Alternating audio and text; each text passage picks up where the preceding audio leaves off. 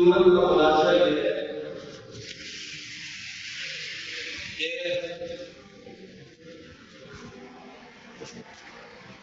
تمہاری اولادیں تمہارا بہترین سرمایہ ہے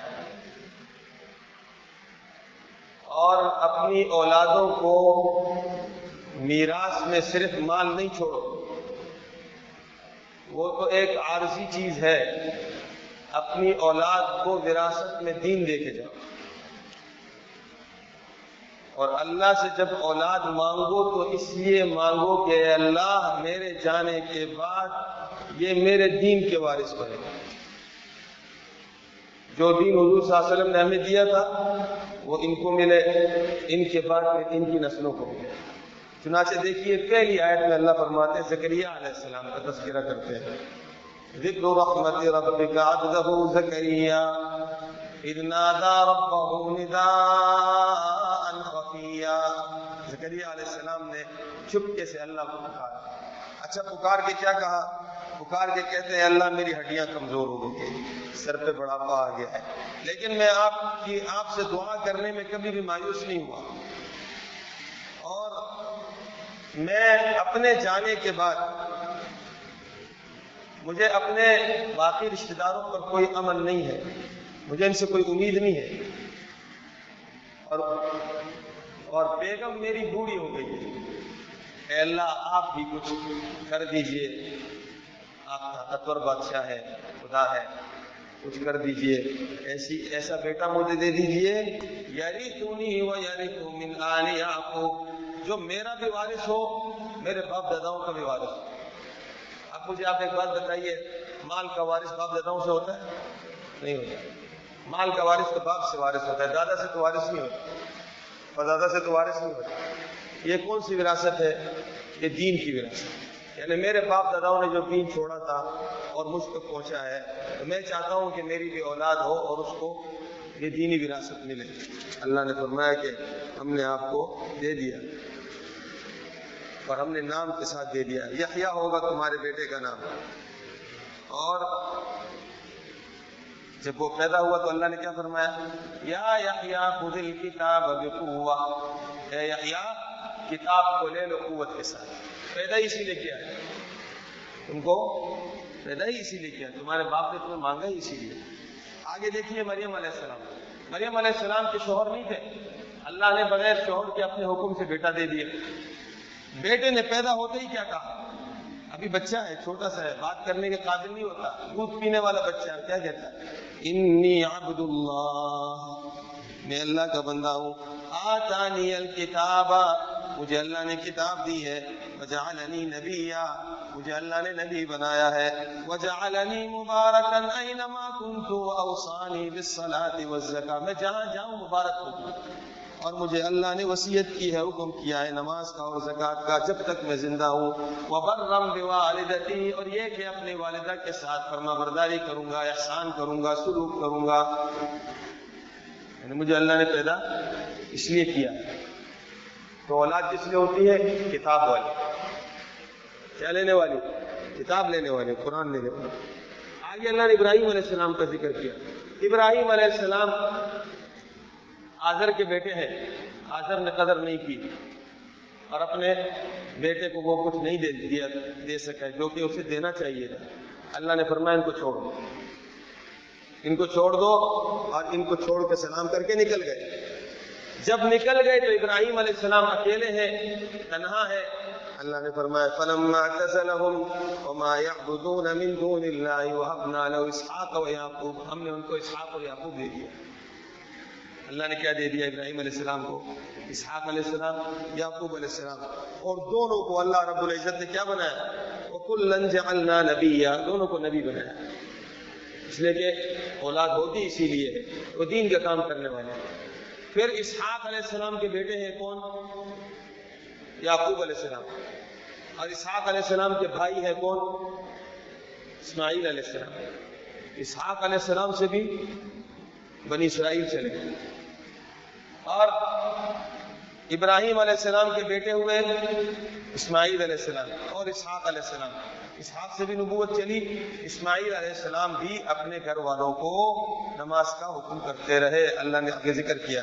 وَاذْكُرْ فِي الْكِتَابِ إِسْمَاعِيلِ إِنَّهُ كَانَ صَادِقَ الْوَعْدِ وَكَانَ رَسُولًا نَبِيًّا وَكَانَ يَأْمُرُ أَهْلَهُ بِالصَّلَاةِ وَالزَّكَاةِ اور وہ حکم کرتے تھے اپنے اہل و عیال کو نماز کا اور زکات کا۔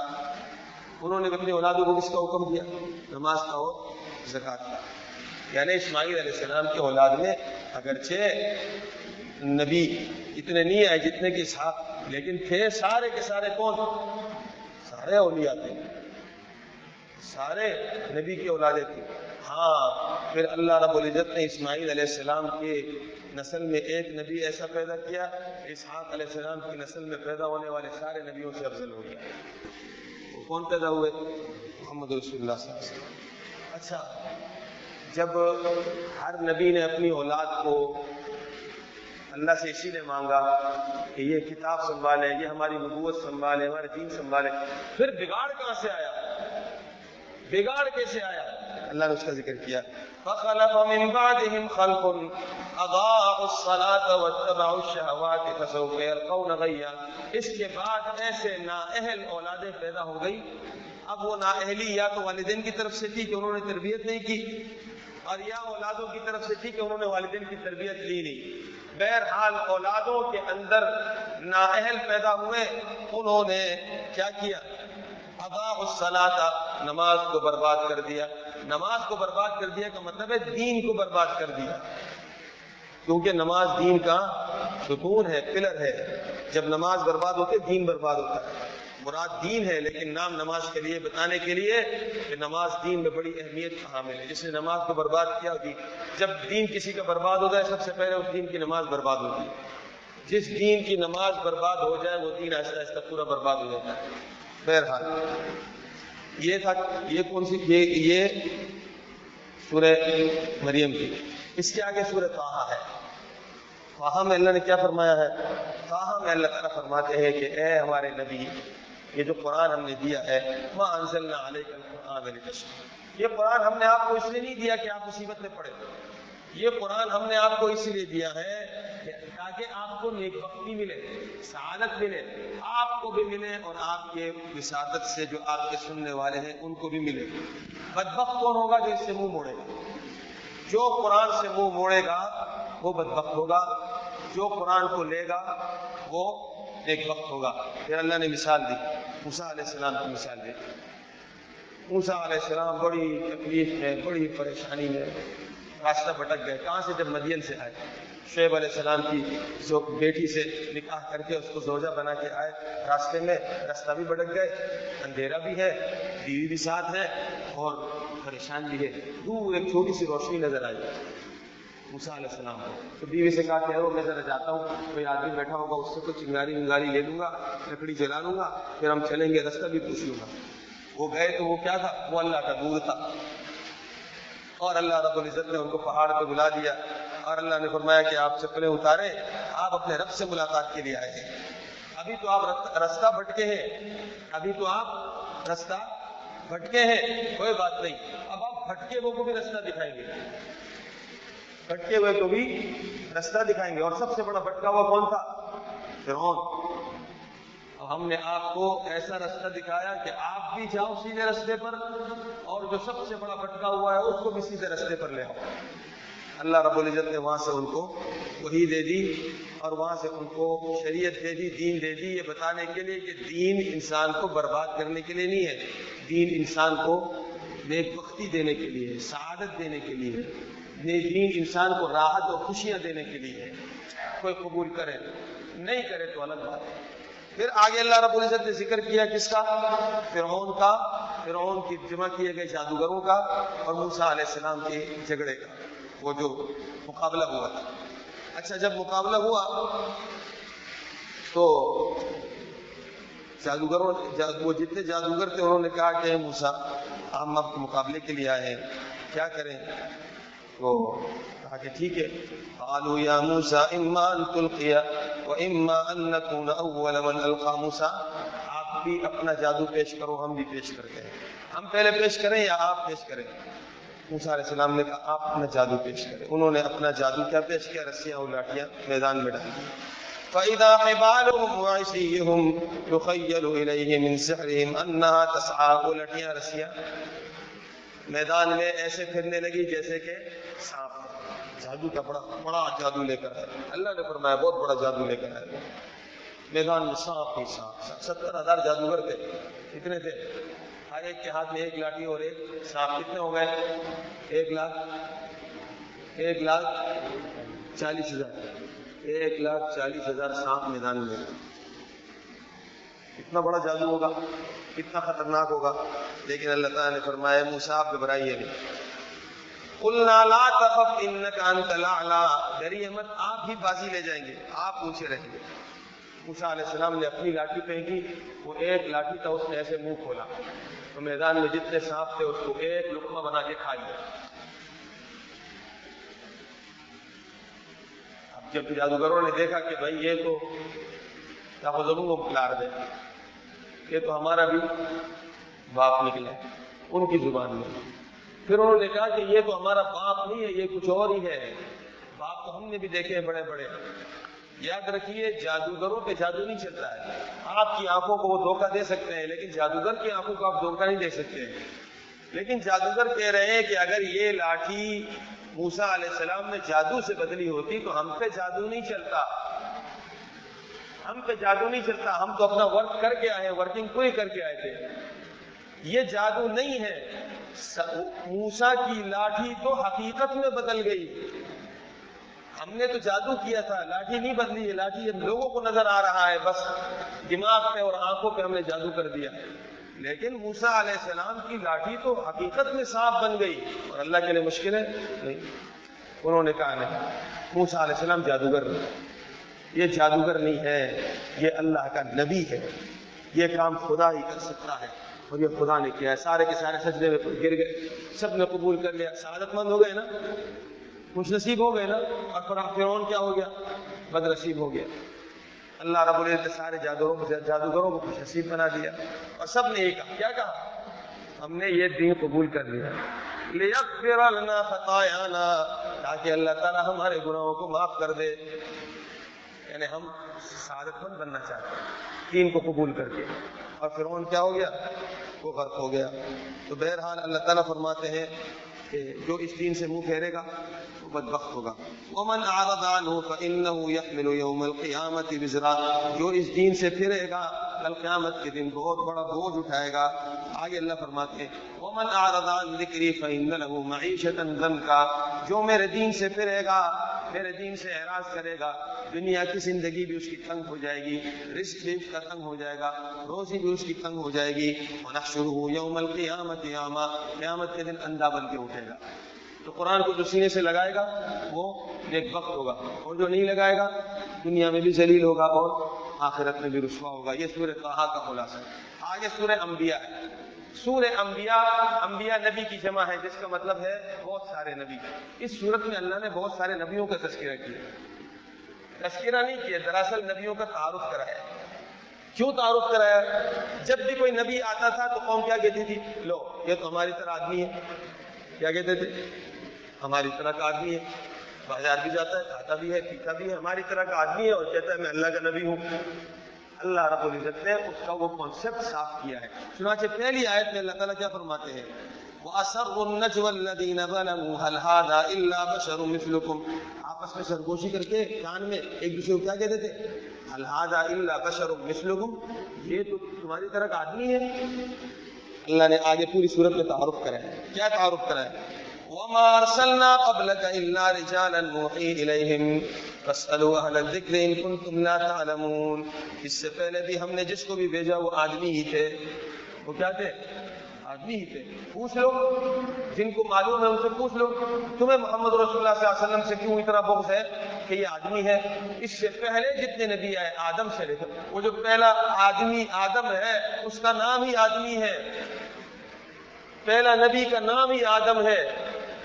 جو سارے نبیوں کا باپ ہے، اس کا نام ہی آدم ہے۔ جس کی ابتدا آدمی سے ہوئی ہے، تو ان جس نسل میں آدمی نہیں ہوں گے، نبی تو کون ہوگا؟ آدمی ہے۔ بالکل بالکل آدمی ہے یہ۔ اس میں کسی قسم کی شک و شبے کی گنجائش نہیں۔ ہاں صرف یہی نہیں کہ آدمی ہے۔ آدمی بھی ہے اور ہمارے دربار میں سارے محتاج بھی ہے تمہاری ہدایت کے لیے لائے گئے ہیں، تمہاری نصیحت کے لیے لائے گئے ہیں۔ تم سمجھتے ہو کہ ان کے پاس کوئی بہت بڑی طاقتیں ہوگی نہیں نہیں، کوئی طاقت ان کے پاس نہیں ہے۔ یہ بھی ہماری ہی طاقتوں کے محتاج ہے سنو کیا کہتے ہیں ابراہیم علیہ السلام؟ قال ابر ربکم رب السماوات والارض الذي فطرہ۔ ابراہیم کتنے بڑے نبی ہیں۔ محمد رسول اللہ صلی اللہ علیہ وسلم فرمایا کرتے تھے، ابراہیم علیہ السلام کو مجھ کی فضیلت نہیں دینا بہت احترام کرتے تھے، بلکہ ابراہیم علیہ السلام کو والد کہتے تھے۔ اور اس امت کا بھی والد کہتے تھے۔ اتنا احترام کرتے تھے۔ ہماری نماز میں جہاں ہم حضور علیہ وسلم پہ درود بیچتے ہیں، ساتھ میں ابراہیم علیہ السلام پہ درود بیچتے ہیں۔ یہ ہماری نماز میں ہماری نماز کا حصہ ہے ابراہیم علیہ السلام۔ اللہم صلی علی محمد وعلا آل محمد کما صلیت علی ابراہیم وعلا آل ابراہیم انکا حمید مجید۔ اللہم بارک علی محمد وعلا آل محمد کما بارکت علی ابراہیم وعلا آل ابراہیم انکا حمید مجید۔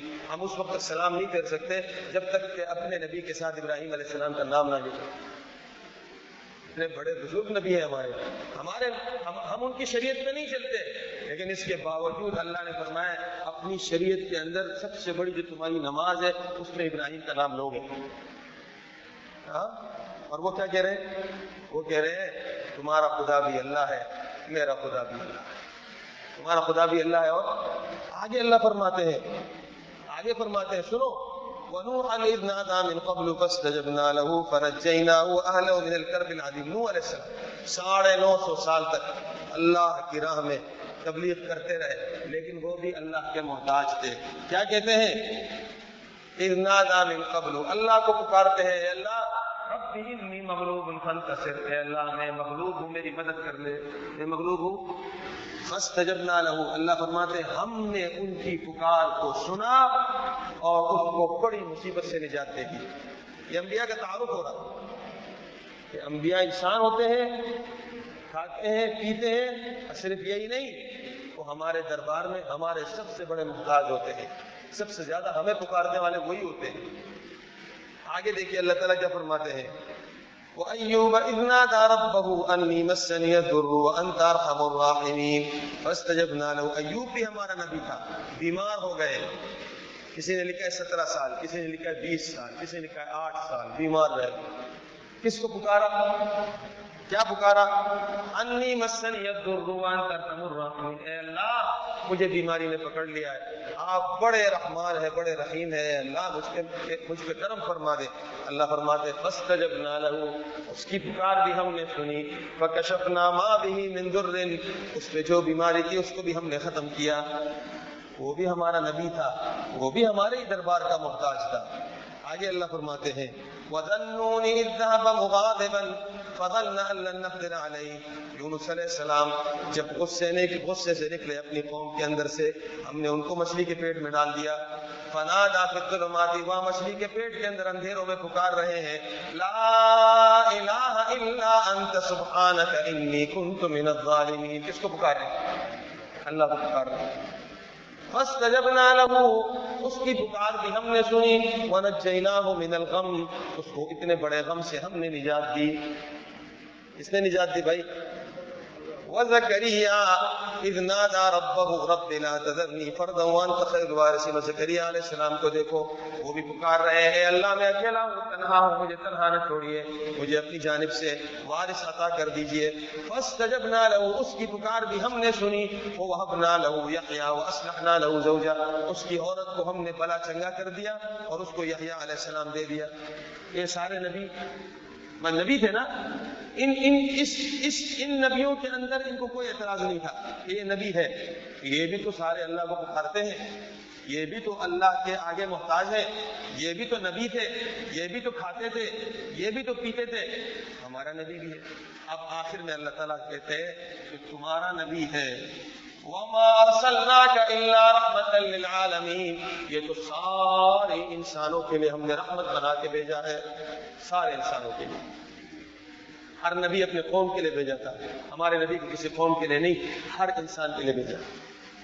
سارے نبیوں کا سردار، سارے نبیوں کا سردار ہے، سب میں افضل ہے، سب میں برتر ہے، لیکن قل انما یوحا الی انما الہکم الہ واحد۔ آپ بھی کہیے ہیں پیغمبر کہ خدا تمہارا بھی ایک اللہ ہے، خدا میرا بھی ایک اللہ ہے۔ ہمارا نبی تمام نبیوں میں افضل، تمام نبیوں میں برتر، لیکن ہے وہ بھی اللہ کا بندہ۔ ہے وہ بھی اللہ کا محتاج۔ اور ہے وہ بھی اللہ کے دربار کا سوالی۔ یہ نبیوں کا تعارف اللہ نے کرایا ہے۔ کہ تمہیں یہ اعتراض ہے کہ یہ نبی بشر ہے۔ آدم سے لے کر سارے نبی بشر ہیں۔ صرف بشر ہی نہیں تھے، سب سے زیادہ اللہ کے دربار کے محتاج بھی تھے۔ کسی نے بیٹا اللہ سے مانگا، کسی نے بیماری میں شفا اللہ سے مانگی اور کسی نے تکلیف کے اندر اور غموں سے چھٹکارے کے لیے اللہ کو پکارا اور کسی نے اپنے باپ کی اصلاح کے لیے اللہ کو پکارا۔ لیکن سب نے کس کو پکارا؟ اللہ کو پکارا ہے۔ تو سبق دے دیا یہ جتنے بڑے نبی تھے، سب ہمارے بندے تھے۔ جو کوئی ہمارا بندہ بننا چاہتا ہے، ہمارے انہی نبیوں کی طرح ہمارے دربار میں آ کے ہم سے دعا مانگے۔ یہ ہمارے لیے سبق ہے کہ جب ہمارا نبی اپنے اللہ سے دعا مانگتا ہے، تو پھر ہمیں بھی کیا کرنا ہوگا؟ اللہ سے۔ بیٹا، ہم کس سے مانگیں گے؟ زکریہ علیہ السلام کی طرح۔ اللہ سے مانگیں گے۔ بیمار ہو جائیں گے تو ایوب علیہ السلام کی طرح۔ کس سے مانگیں گے؟ اللہ سے مانگیں گے۔ ماں باپ اگر رائے راست سے بھٹک جائے ابراہیم علیہ السلام کی طرح اللہ سے مانگیں گے۔ بہت بڑا دشمن سامنے آ جائے موسیٰ علیہ السلام کی طرح اللہ سے مانگیں گے۔ سخت ترین دشمن پریشان کرنا شروع کر دے محمد رسول اللہ کی طرح اللہ سے مانگیں گے۔ یہ یہ, سورہ انبیاء کا خلاصہ ہے۔ اللہ برحمتك يا رب۔